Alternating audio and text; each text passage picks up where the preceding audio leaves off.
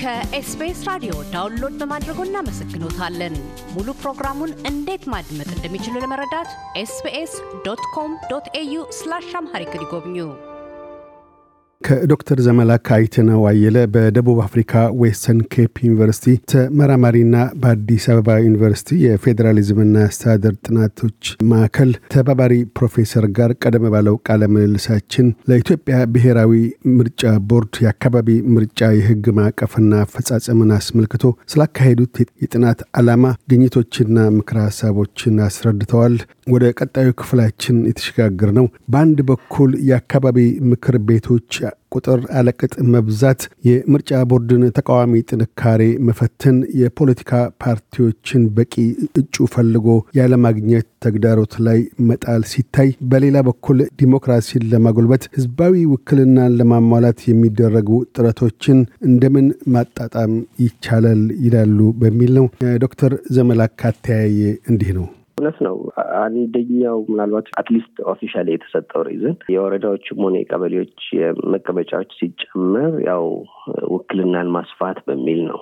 ነገር ግን ውክልናን ከማስፋት አንጻር እንኳን የኛ ትንሽ የተጋነነ ይመስላል። ምክንያቱም በእያንዳንዱ ቀበሌ ከሁለት መቶ ሀምሳ እስከ ሶስት መቶ ድረስ መቀመጫዎች አሉና even ውክልና ከማስፋት አንጻርም ትንሽ ቁጥሩ የበዛ ይመስላል የሚል ነው። ሁለተኛ ውክልና እናስፋ በሚል ቁጥሮቹ እንደዚህ ቢጨመሩም ወደ ትግበራው ሲካሄድ ማለት ነው ባለፉት ዓመታት የምርጫ ቦርድ ሪፖርት እንደሚያሳየው even ኢህአዴግ ራሱ እነኛን ምክር ቤቶች የሚሞላበት ተመራጮች ወይም ደግሞ እጩዎች በብዛት ያላገኘበት፣ ብዙዎቹ መቀመጫዎች ያልተሞሉበት፣ አንዳንድ ጊዜ በአካባቢው ያሉት ሰዎች ከማነሳቸው የተነሳ አንድ ቤተሰብ ሙሉ የወረዳ የቀበሌ ተመራጭ የሆነበት ሁኔታዎች እንዳሉ ሪፖርቶች ያሳያሉ። እና በአጠቃላይ ውክልናን በማስፋት በሚል የተጨመረው የወንበሮች ብዛት እጅግ የተጋነነ እና practically implement ለማድረግም አስቸጋሪ የሆነ ነው እና ይህንን ይዞ መቀጠሉ ብዙም ስሜት የሚሰጥ አይደለም የሚል ነው እንጂ በመሰረቱ ውክልና ማሰው አንድም የአካባቢ ምርጫ የሚካሄድበት ምክንያት ወይም ደግሞ የአካባቢ መንግስታት በምርጫ የተዋቀሩ እንዲሆኑ የሚፈለግበት ምክንያት በማዕከላዊ መንግስት በተሾሙ ሰዎች ሳይሆን ራሳቸው የአካባቢ ነዋሪዎች በመረጧቸው ሰዎች የሚተዳደሩ እንዲሆኑ የተፈለገበት ምክንያት የአንድ ህብረተሰብ በማዕከላዊ መንግስት የመወከል እድሉ በጣም ትንሽ ስለሆነ ያንን እድሎችን ለማስፋት በሚልም ጭምር ነው የአካባቢ መንግስታት የሚመሰረቱት። ይህ በኢትዮጵያ ብቻ ሳይሆንም በዓለም አቀፍ ደረጃም እውቅና ያገኘ ነው። ስብሰባውም ላይ እንዳነሳ ነው ይህንን እውቅና የሚሰጡ የተለያዩ ቻርተሮችም አዶፕት ተደርጓል። ለምሳሌ የዩሮፒያን ቻርተር local self government የሚባል አለ። የአካባቢ ምርጫን ህዝብን ከመወከል አንጻር ያለውን ፋይዳ እውቅና የሚሰጥ እንደዚሁም አፍሪካ ውስጥ የአፍሪካ union adopt ያደረገው charter አለ። charter on principles of decentralization local government የ local development የሚል እሱም እንደዚሁ የአካባቢ መንግስታት ውክልናን ከመጨመር አንጻር ያላቸውን ፋይዳ እንደዚሁ recognize ያደርጋል። ነገር ግን ያ ማለት እያንዳንዱ አስር ሰው ሀያ ሰው የግድ መወከል አለበት ማለት አይደለም። ያው proportionately ከተወከለ ድረስ በቂ ነው የሚሆነው። እንደዚህ በተጋነነ መልኩ even ብዙ አባላት አሉት የሚባለው ፓርቲ እንኳን የምርጫ እጩ ማግኘት እስኪያቅተው ድረስ እና በአንድ ቀበሌ ወይም ደግሞ ወረዳ council ውስጥ የቤተሰብ አባላት ሙሉ ለሙሉ የአንድ የሁለት ሰው ቤተሰብ አባላት እንደዚህ ብቻ የሚቆጣጠሯቸው ምክር ቤቶች እስኪሆኑ ድረስ መብዛቱ ብዙም የታሰበለትን የዴሞክራሲን የማስፋት እና ውክልናን የማስፋት ዓላማውን የሳተ ነው የሚል ነው። ጥናታችሁን በምታካሄዱበት ወቅት የጥናታችሁ መነሻ በእርግጥ ሀገር ውስጥ የአካባቢ ምርጫዎችን ቢሆንም ከተሞክሮ አኳያ በሌሎች የአፍሪካ ሀገራት ወይም ደግሞ በሌሎች ምዕራባውያን ዓለማት ውስጥ ያሉትን የአካባቢ ምርጫ አካሄዶች፣ የውክልና ሳይሞች የመሳሰሉትን ተመልክታችኋል? እነዛን አዎ ተመልክተናል። ሁለት ነገሮች ናቸው። አንደኛ ራሱ የአካባቢ መንግስታትን ማን ነው የሚፈጥራቸው፣ ብዛታቸውን ማን ነው የሚወስነው፣ እንደዚሁም የመንግስት አወቃቀራቸውን ማን ነው የሚወስነው፣ ማዕከላዊ መንግስት ነው ወይስ የክልል መንግስታት ናቸው የሚለው አንደኛው ጥያቄ ነው። እንደ ደቡብ አፍሪካ ባሉ quasi federal country የሚባሉ ሙሉ ለሙሉ ፌዴራል ባይባሉ የፌዴራል system የተለያዩ ባህሪያትን የሚያሳዩ አወቃቀር ያላቸው ሀገሮች በአብዛኛው በማዕከላዊ መንግስት ነው እነኚህ ነገሮች የሚወሰኑት። ምርጫውም የሚካሄደው በብሔራዊ ደረጃ በሚቋቋም ምርጫ ኮሚሽን ነው። ሌሎች ፌዴራል ሀገሮች ላይ specially የድሮዎቹ ፌዴራል ሀገሮች የሚባሉት የአሜሪካን አይነት federations ስለ አካባቢ መንግስታት የፌዴራል መንግስቱ ምንም የሚያገባው ነገር የለም።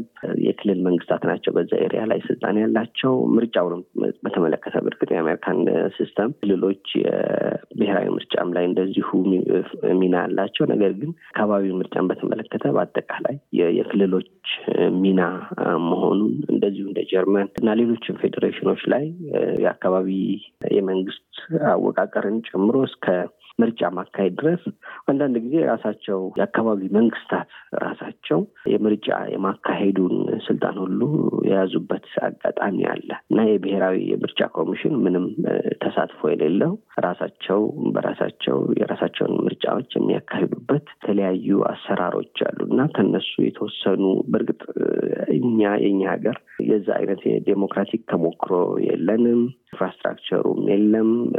ነገሮችን በሙሉ አሳልፈው ለክልሎች እና ለአካባቢ መንግስታት መስጠት ከባድ ነው።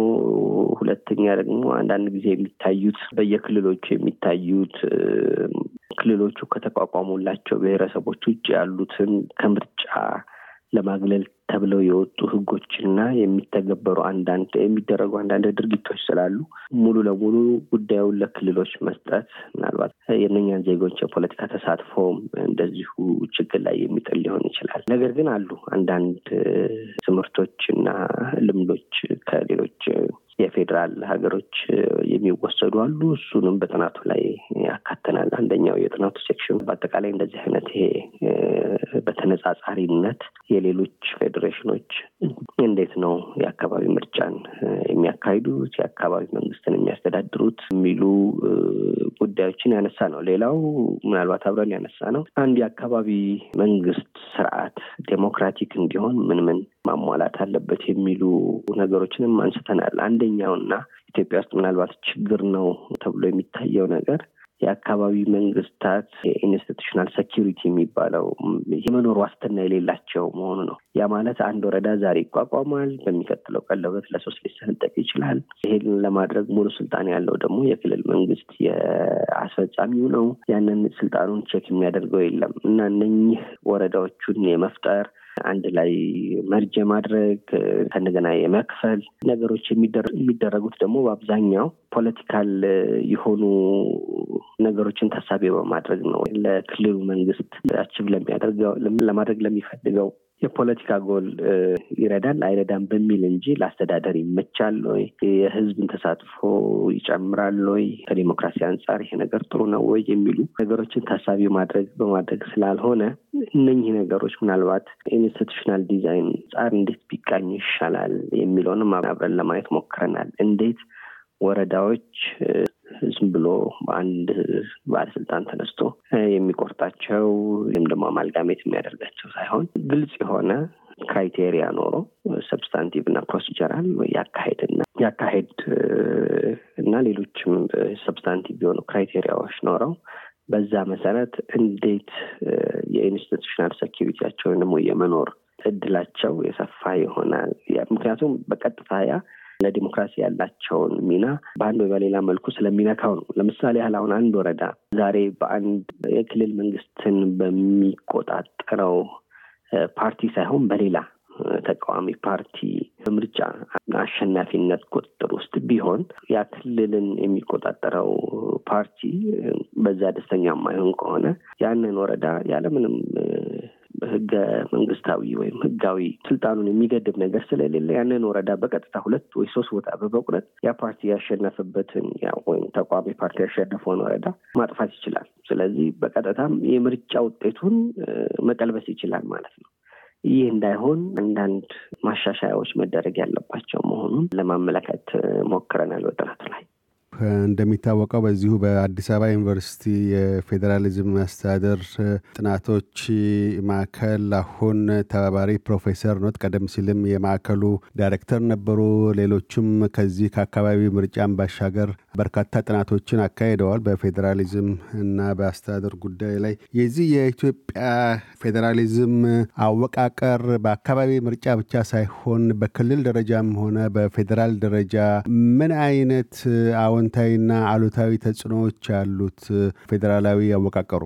ወል የፌዴራል አወቃቀሩ በአጠቃላይ የብሔረሰቦችን ፖለቲካዊ ውክልና ወይም ደግሞ ይሄ የራሳቸውን በራስ የማስተዳደር የራሳቸውን እድል በራስ የመወሰን የሚሉትን ነገሮች ተቋማዊ ቅርጽ ለመስጠት ተብሎ ታቅዶ ዲዛይን የተደረገ መሆኑ ይታወቃል።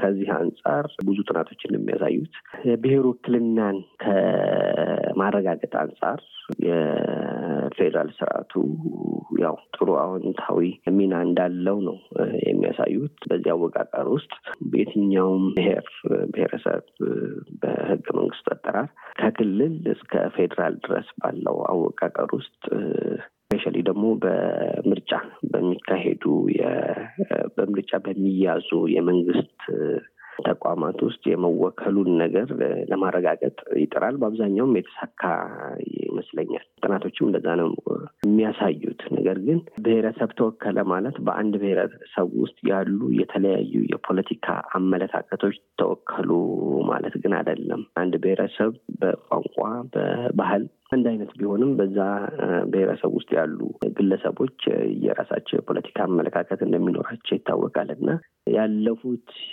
እንግዲህ ስድስት አካባቢ ምርጫዎች አካሂደናል ከአስራ ዘጠኝ ሰማንያ ሰባት ጀምሮ በዚህ ደረጃ ተገለለ የሚባል የብሔረሰብ አካል አለ ባይባልም በየብሔረሰቦች ውስጥ ያሉ የተለያዩ የፖለቲካ አመለካከቶች ግን በሚገባ ውክልና አላገኙም የሚለው ክስ ያው ከበፊቱም ጀምሮ የነበረው ነው። እንደሚታወቀው በተደረጉት ምርጫዎች በሙሉ ምናልባትም ይሄ በሁለት ሺህ አምስት አካባቢ ከተደረገው የሀገራዊ ምርጫ ውጪ በአብዛኛው አንድ ፓርቲ ወይም ደግሞ ከዛ ፓርቲ ጋር partnership ያላቸው ፓርቲዎች ብቻ ያሸነፉባቸው እና የተወከሉባቸው ናቸው። ሁለት ሺ አምስት በፈረንጆች አካባቢ ወይም ደግሞ በእኛ አስራ ዘጠኝ ዘጠና ሰባት ላይ በተደረገው ምርጫ ነው እንግዲህ ትንሽ የተለያዩ አመለካከቶች በፌዴራሉም ፓርላማ እንደዚሁም በክልሎች ምክር ቤቶች ውስጥ ትንሽ reflected የሆኑት ያ የምን ውጤት ነው? የፌዴራል system ኡ ውጤት ነው ወይ? የግድ የፌዴራል structure ኡ ያመጣው ብቻ አይደለም። ብዙ factor ኦች አሉ።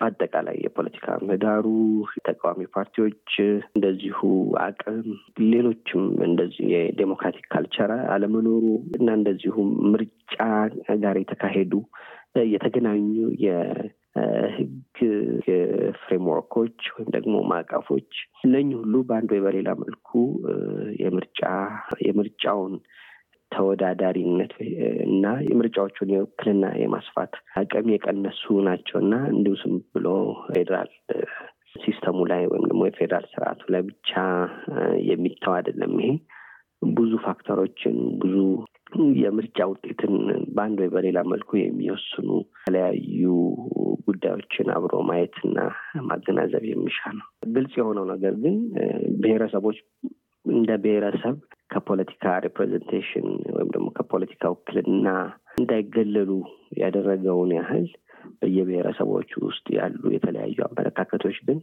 በኢትዮጵያ የመንግስት ተቋማት ውስጥ እንዲታዩ reflected እንዲሆኑ ከማድረግ አንጻር ግልጽ የሆነ ችግርና ድክመት እንደነበረበት ግን ከዶክተር ዘመላክ አየለ ጋር ያካሄድነው ቃለ ምልልስ በዚሁ አልተቋጨም። በቀጣዩ የቃለ ምልልስ ክፍላችን በትግራይ ክልልና የስድስተኛው አገር አቀፍ ምርጫ አይነት መነጣጠል ሲልም እውቅና የመስጠትና የመንፈግ ሁነቶች እንዳይከሰቱ ምን ሊደረግ እንደሚገባ አተያያቸውን ይሰጣሉ። እያደመጡ የነበረው የኤስቢኤስ አማርኛ ፕሮግራምን ነበር።